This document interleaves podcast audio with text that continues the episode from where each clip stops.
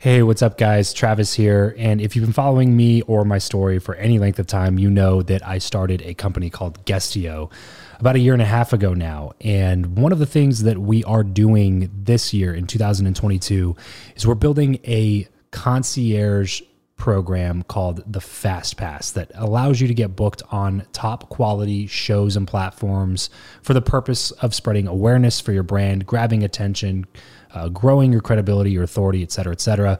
And so, if you are listening to this right now and you are a seven figure plus entrepreneur and you have a budget to bring in traffic, attention, credibility, authority to your brand, then this might be a really great program for you. Just head over to travischappell.com slash 10K.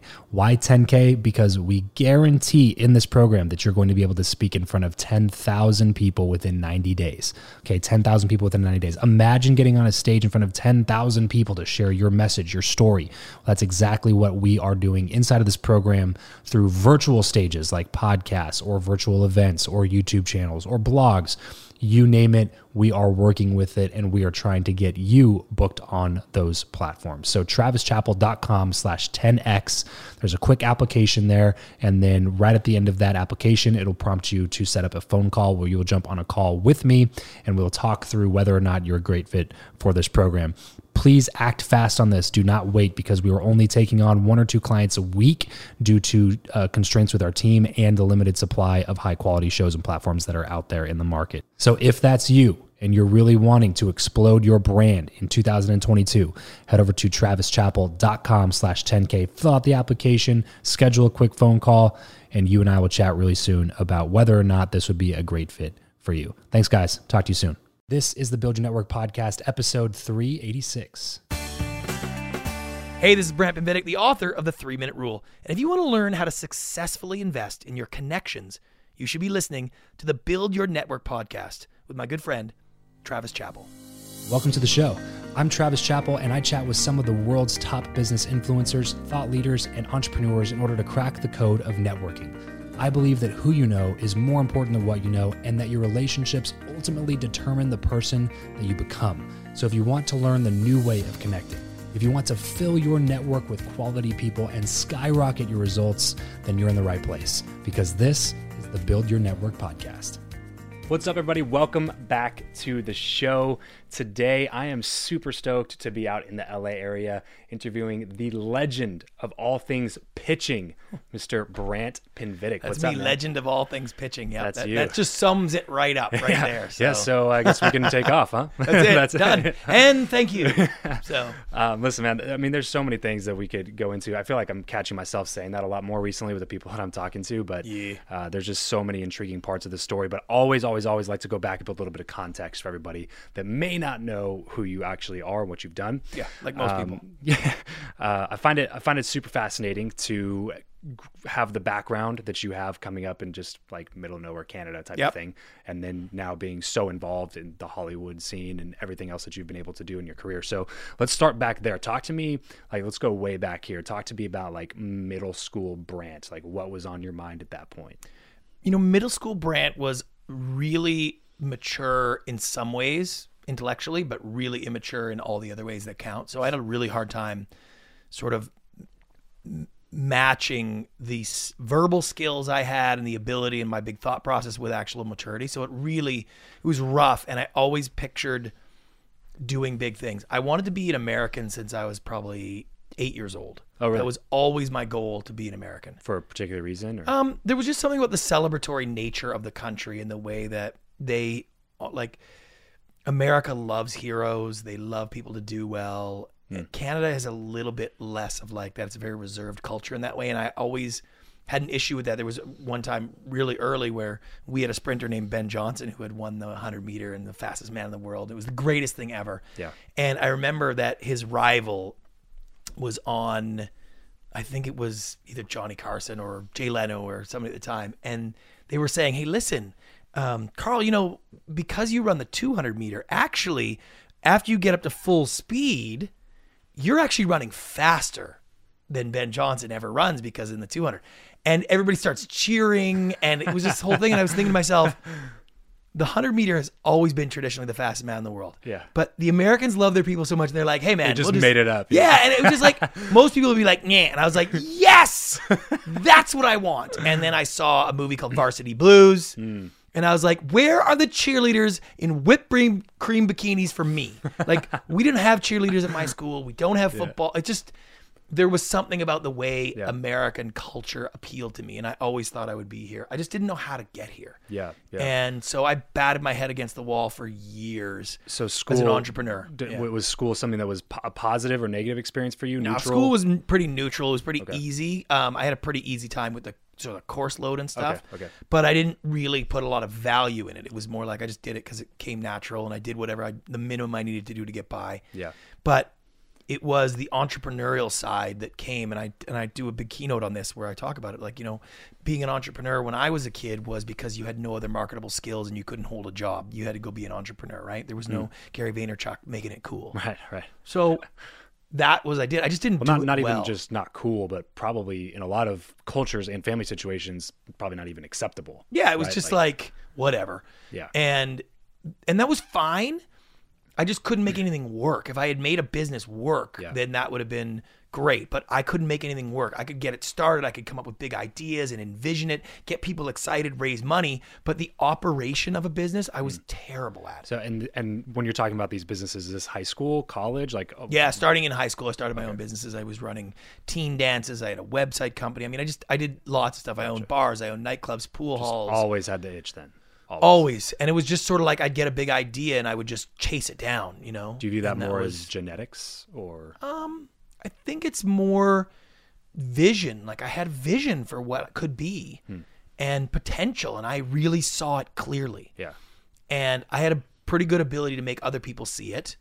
I just was I had a real problem with execution. That was more my issue. And I just always believed with this delusional optimism that I was gonna be able to make this one work. Yeah. So I And mean, when it failed, it was just like, oh, I had six other things to blame, and it's like I'm off to the next one. it- it- off to the next one. So that's the that's I, I think that's a huge point right there is what you're talking about is that um, I think for people like you who see a certain level of success in life, it's just kind of a belief system that you have where it's not a if I'm successful, it's just a until I'm successful. Like Yeah. one of these like, hey, this one didn't work out and this one didn't work out and I failed again, but we're gonna get back on the horse and like it's just gonna it's gonna happen. There, there's But no and your definition right? of success is always different to other Sure, people, right? sure. I never grew up believing that I was going to be a multimillionaire. Hmm. I just wanted to find a like a way to pay the bills and do it consistently. I remember when I was mm, would have been 18 and I had my own pool hall and I was just thinking if I could just make $2000 a month consistently, Hmm. like I could live the rest of my life like that. That's all I need. And that was sort of my vision of it'd be nice if things went really well, but like that's really was my goal for a while because the failures to put that together Yeah. sort of got me to the point where it's like I just need something to cling to. Right. just need a modicum of success, you know. Right. So from 18 owning a pool hall up in Canada, what's next after that? Did you end up going to college out there? I know you, you were in Victoria. Right? Yeah, to Victoria. So you know, and listen, Canada going away to college, that whole thing is not a real Canadian culture. Like we don't travel to go to college. Most people. So you go, you went to the University of local, Victoria. You you know you take classes. It's not a it's not the same experience. You don't have fraternities. Like Right, it wasn't like that. But for me, it was you know what was the next business when a new opportunity came i was jumping into that and so i started um, a big restaurant nightclub in the middle of canada in regina saskatchewan and again didn't work but what had happened was is there was on sunday nights we would do and sunday during the day actually we would do these nfl games and people would come watch the game and then they'd bugger off out of the bar right away and i was like ah i gotta come up with a way to keep them in the bar Right. so I'd come up with these weird, wacky games that we would play after the game at halftime and whatnot, and it kept people in the bar. So when I lost the bar, moved back home, had nothing to do, I was sort, you know, I had this idea that this would be a great TV show, right? And I tried a radio show with my friends at his nightclub, and we were doing it live on the internet. The internet went down, and so it turned into this sort of live show at this nightclub. And I was like, "Hey, we know we used to play all these games. We should do that." And people were going crazy. I was like, "We're gonna make this a TV show." So I had heard the word pilot before. I knew what a sort of pilot was. Yeah. So I just told everybody, "Hey, I'm making a pilot for a big network." Nobody really asked a lot of questions because nobody knew anything about TV Okay. back then. and I did one in Victoria in this little town, and, and had a bunch of people come film it at this nice club. And it sort of worked. Like it was cool, but I couldn't sell it. Nobody was interested in even taking meetings. So I thought, okay, Mm. well, I'll just go do more of them. Then you have to buy it because I have one at every city. Yeah. So I went and toured across the country with my own money, raising money, get try to get sponsors. Almost had the whole thing covered. Did 11 cities across Canada. Came back, couldn't sell it. Damn it! So I figured, well, it's because when we went in the 11 cities, we were promising a big prize at the end, but I never really delivered the prize. It's almost like the finale wasn't done. Oh, so I raise money, go do a whole thing, go down to Cancun, take all the winners, film this thing Yeah. come back, can't sell it. Nope. Everybody's just I can't understand it. And then one TV executive, I wish I could remember her name because I'd love to put her on blast, but she was at one of the big channels in Canada and she said, "Listen, what are you doing? Like, I would never buy this crap. First of all, I could buy Friends for fifty thousand dollars an episode. Why would I buy this thing? Okay." And I was like, "It's can Canadian content. It can't." She's like, "You're so dumb." It doesn't qualify as Canadian content. You filmed it outside of Canada. You're not a woman with what like you don't get enough points, right? There's points. Right, right. This thing is worthless. You're never going to sell it. And I was just like, "Oh my god." And part of what she was saying was 100% true. It wasn't Canadian content. But So this is like early 20s that you're doing this. yeah, I'm yeah, I'm like 24 years old. Okay, so I know there's more to this story, but Yeah. just before we get into that, Yeah. um, this episode of the show is brought to you by Indeed. We are driven by the search for better. But when it comes to hiring, the best way to search for a candidate is not to search at all, it's to match and match with Indeed. If you need to hire, you need this platform, guys. I'm telling you, Indeed is your matching and hiring platform with over 350 million global monthly visitors, according to Indeed data, and a matching engine that helps you find quality candidates fast. Ditch the busy work and use Indeed for scheduling, screening, and messaging candidates so you can connect with those people even faster. And it doesn't just help you hire faster. In fact, 93% of employers agree that Indeed delivers the highest quality matches compared to other job sites, according to a recent Indeed survey. And look, guys, one of the things that I wish I would have used Indeed for is this matching service.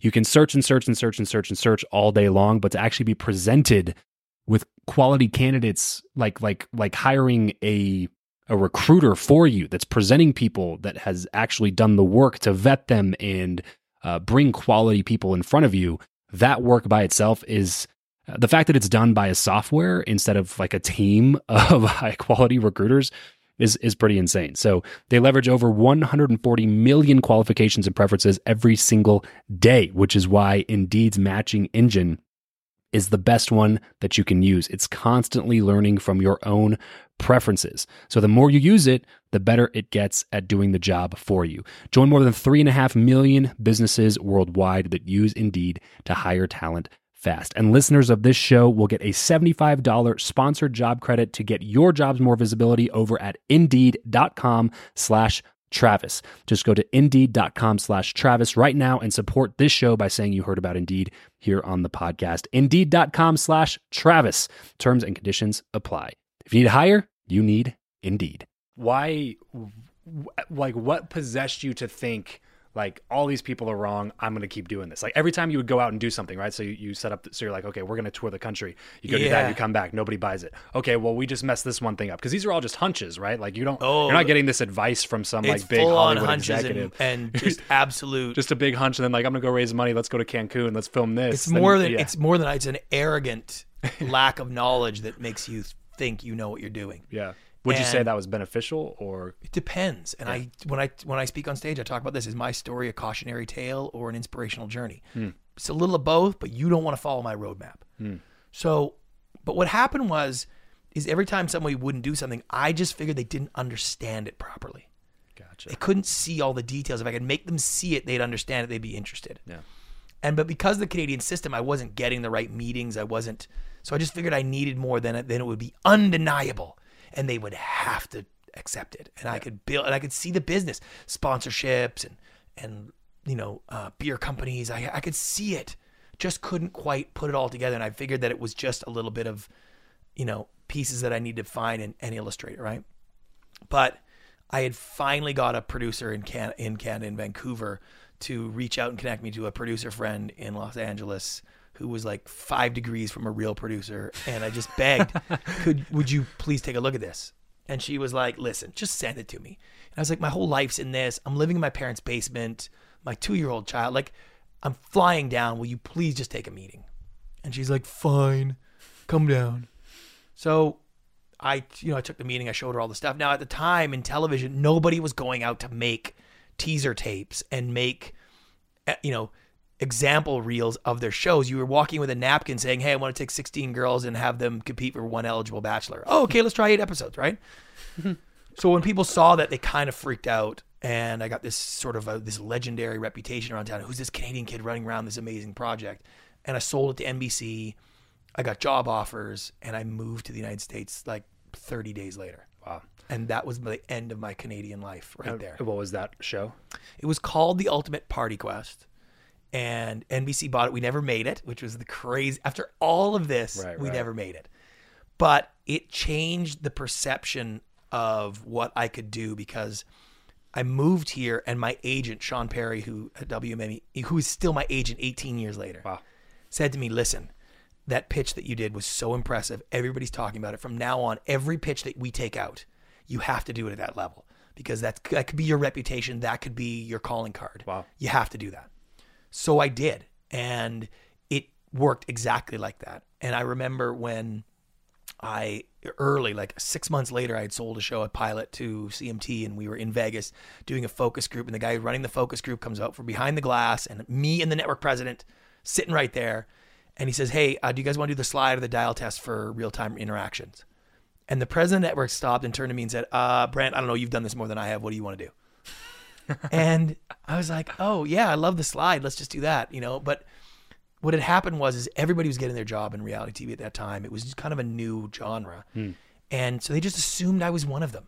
Nobody asked questions. Yeah. They just knew I had a crazy hot project, and the pitches that I were making were at super top level, and so they just assumed I was one of them. Yeah. And then they, you know, then they dig the moat, pull the drawbridge up, and now it's impossible. Then it started being possible to get in, but I just sort of fit into that. And I remember specifically driving down the 405 with my convertible Sebring. You know, my wife and I, we like she never made more. We lived on her salary because I kept losing money everywhere in Canada. She never made more than like fifty, no, forty some odd thousand, forty two thousand dollars, right? Yeah. My first contract in the U.S. in Los Angeles was one hundred and ten thousand dollars. So I was like, okay, well, I'm going to be a year contract. They're going to figure out I'm a fraud and they're going to send me back home. But like, this is going to be the greatest year ever. And I was driving in this convertible Sebring. I had a Blackberry that the company was paying for. And I'm sending Christmas notes. Hey, can't wait to see you after the break. Hey, Merry Christmas, man. What a great year. Great meeting you. And I realized in seven months in the United States, I had more people that I cared about, interacted with, that mm. cared about me, that supported me than I did in 30 years growing up in Canada Wow. and it's like this is my home Yeah. and these are my people and so when i coach ceos when i coach kids or college kids i say the same thing like you have to find your people Yeah. and wherever that is. And the time you're putting in now where if it's a struggle or you're grinding it out like that's preparing you for when you find your people and your place and it will all come together. It's not a waste of time now. It's like going to the gym. Hmm. You put in the exercise now you're going to see results at some point later but you you got to be willing to put in the efforts. And that's what i did in canada. I did that for you know almost 30 years and then all of a sudden then then all the skills that i had developed were valuable in this one spot Yeah. So obviously, relationship building was pretty key to a lot of those different things. Like even just sprinkled throughout your story. Like, Crucial. Well, yeah. You know, this No, this one crucial. producer put me in touch with this other, you know, producer who put me in touch with this producer. then I got in this room. How how much has that affected?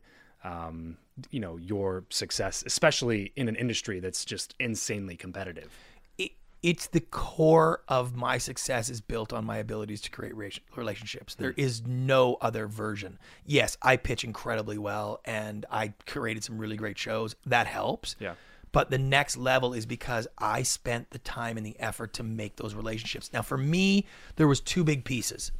It was one, it was the first time I was around people that were that level of success, that level of con- content, and willing to support you. And the Canadian system is a little bit more hmm. like, I don't want you to succeed if I can't succeed. Whereas the U.S. system, particularly in entertainment, is like, let's all rock and roll. Right.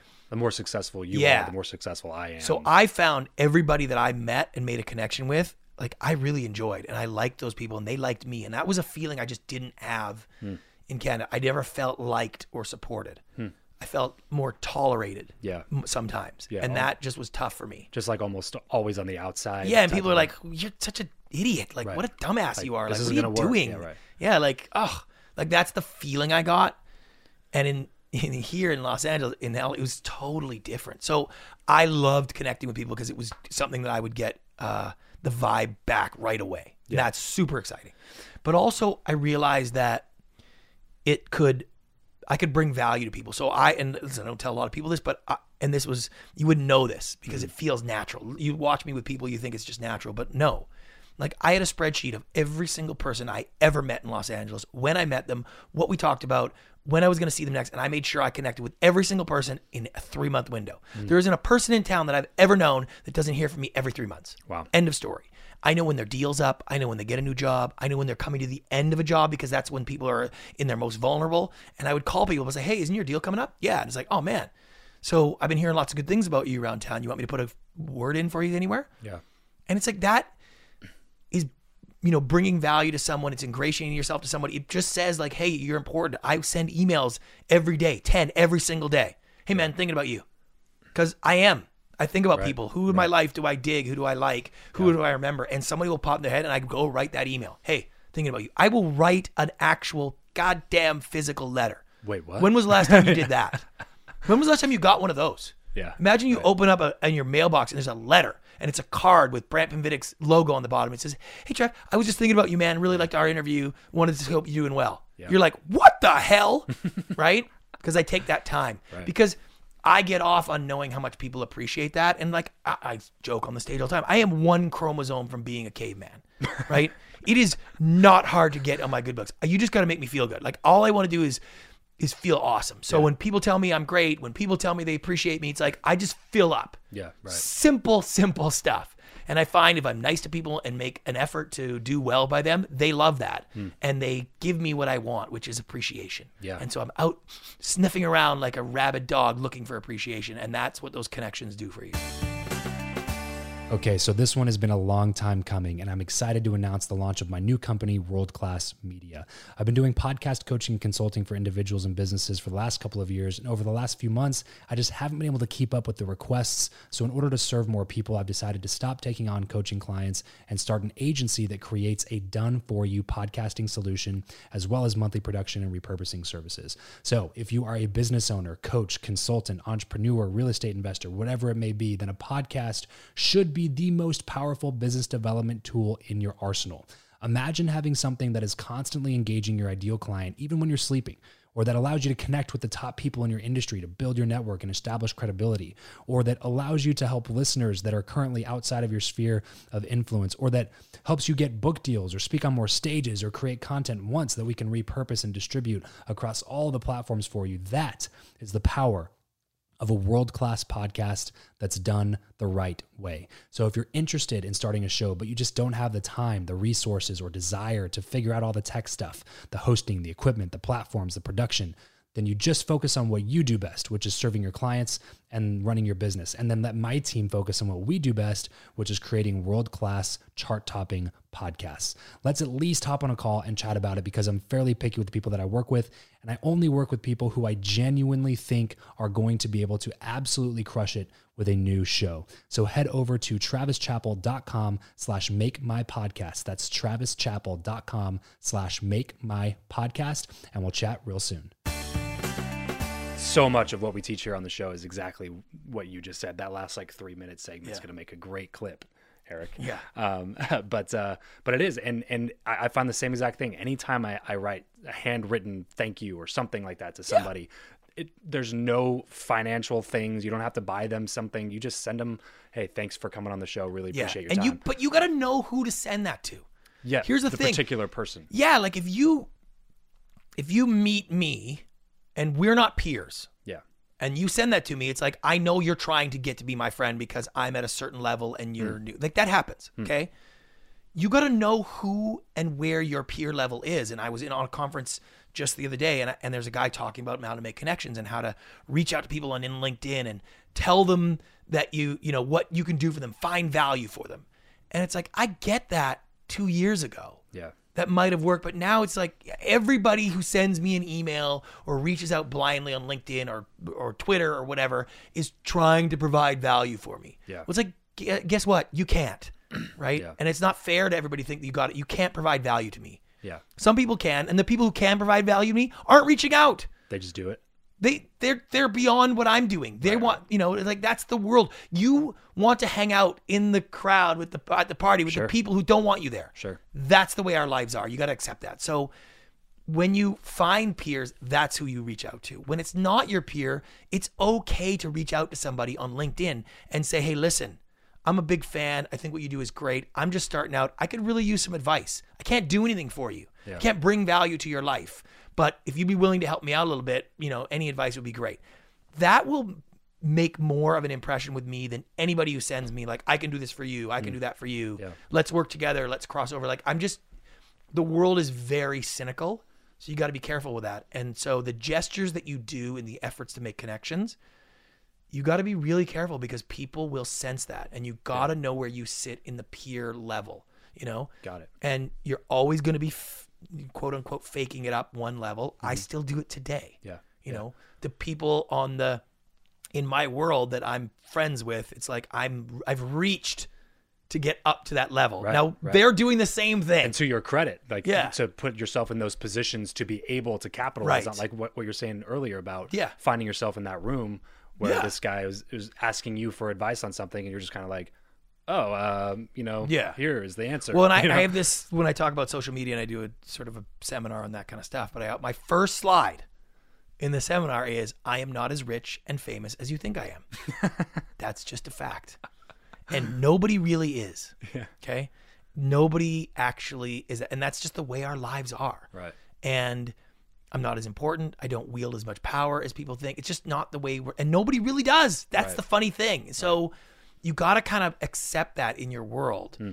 and, and be okay with that. And yeah, you know what? Online, you, you play imagery, you play perception.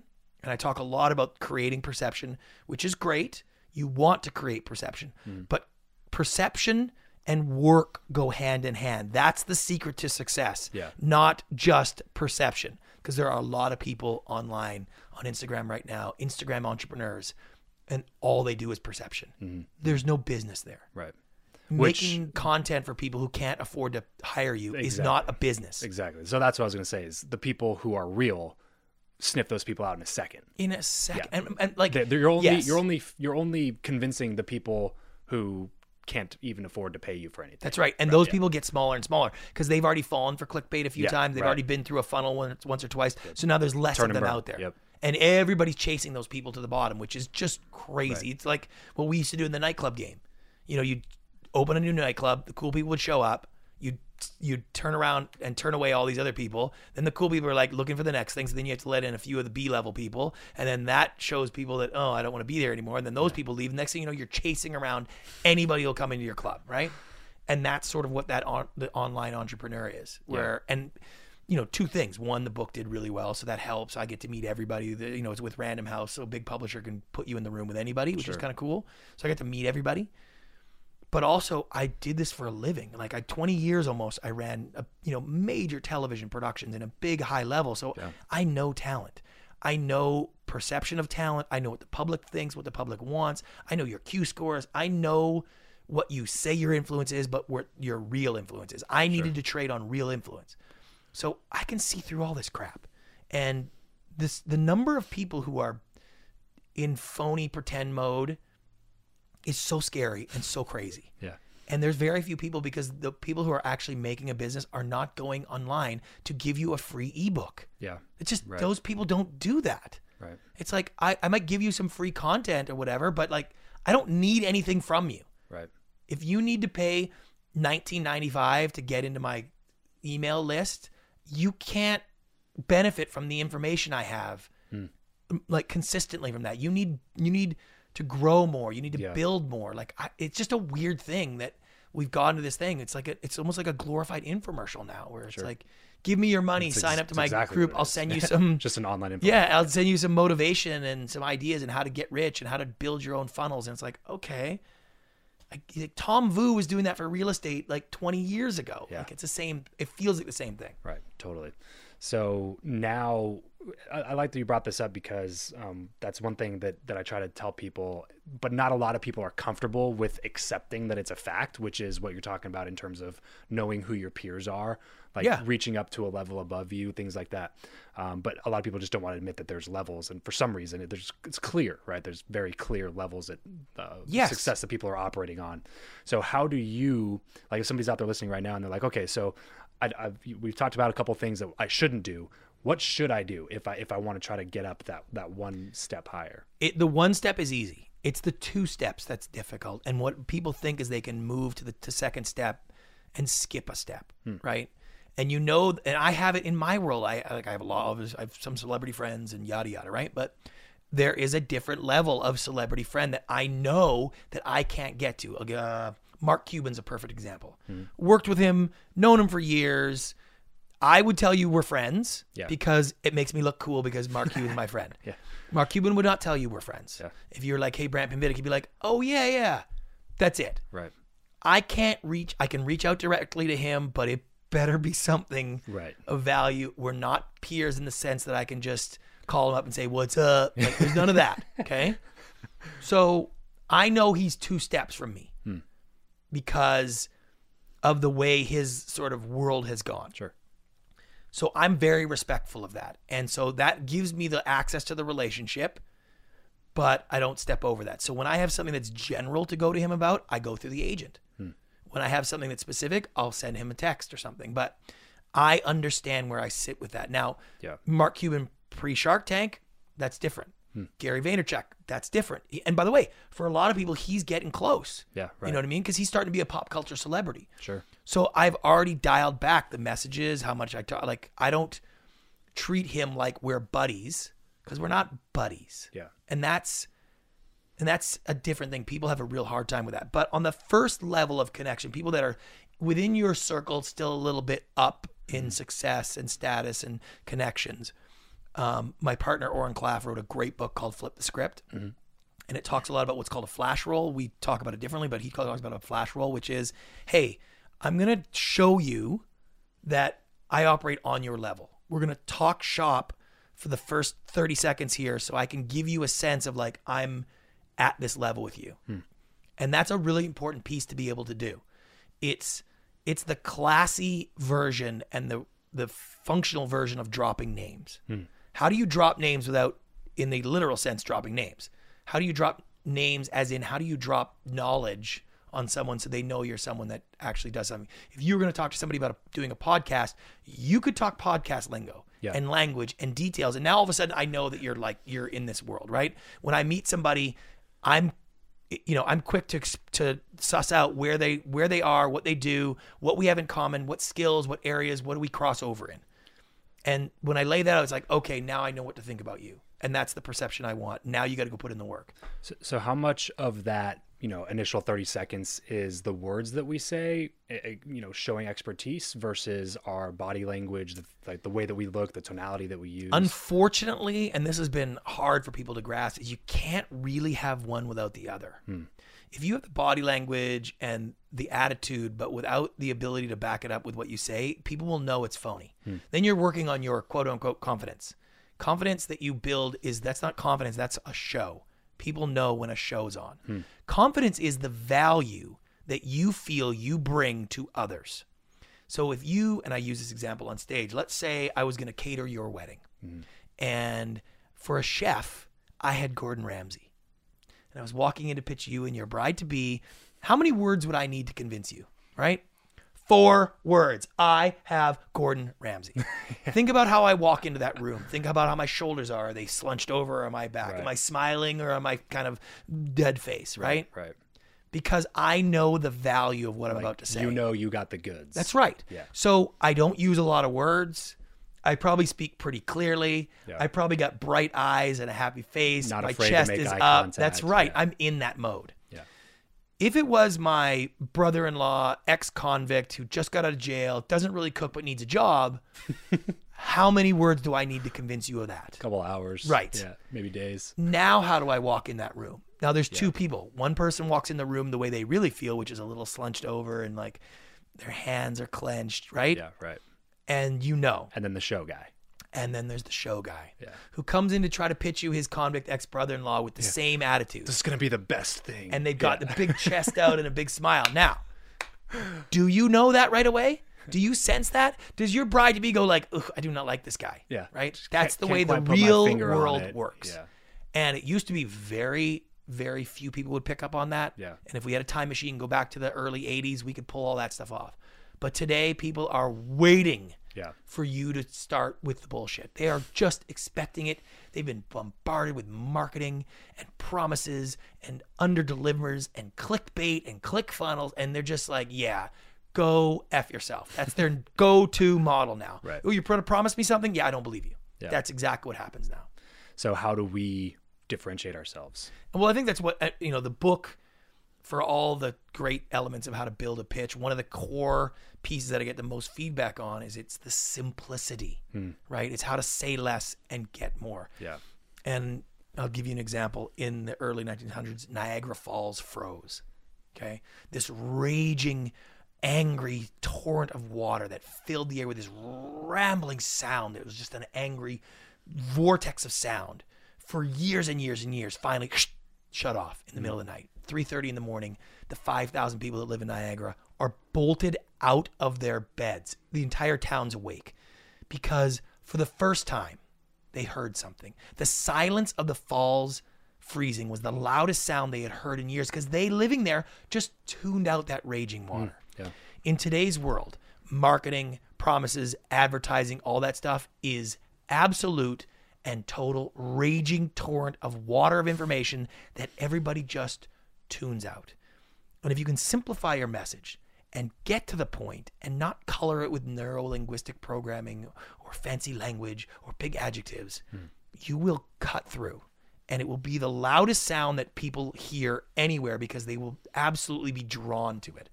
And the book really teaches people that process. Well, that's it for today's show.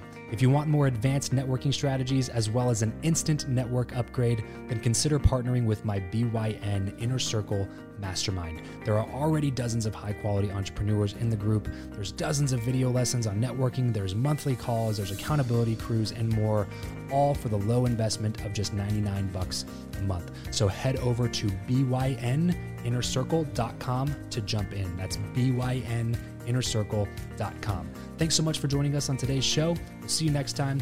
Remember to leave every relationship better than you found it. Save big on brunch for mom, all in the Kroger app. Get 16 ounce packs of flavorful Angus 90% lean ground sirloin for $4.99 each with a digital coupon. Then buy two get two free on 12 packs of delicious Coca Cola, Pepsi, or 7UP, all with your card. Shop these deals at your local Kroger today or tap the screen now to download the Kroger app to save big today. Kroger, fresh for everyone. Prices and product availability subject to change. Restrictions apply. See site for details.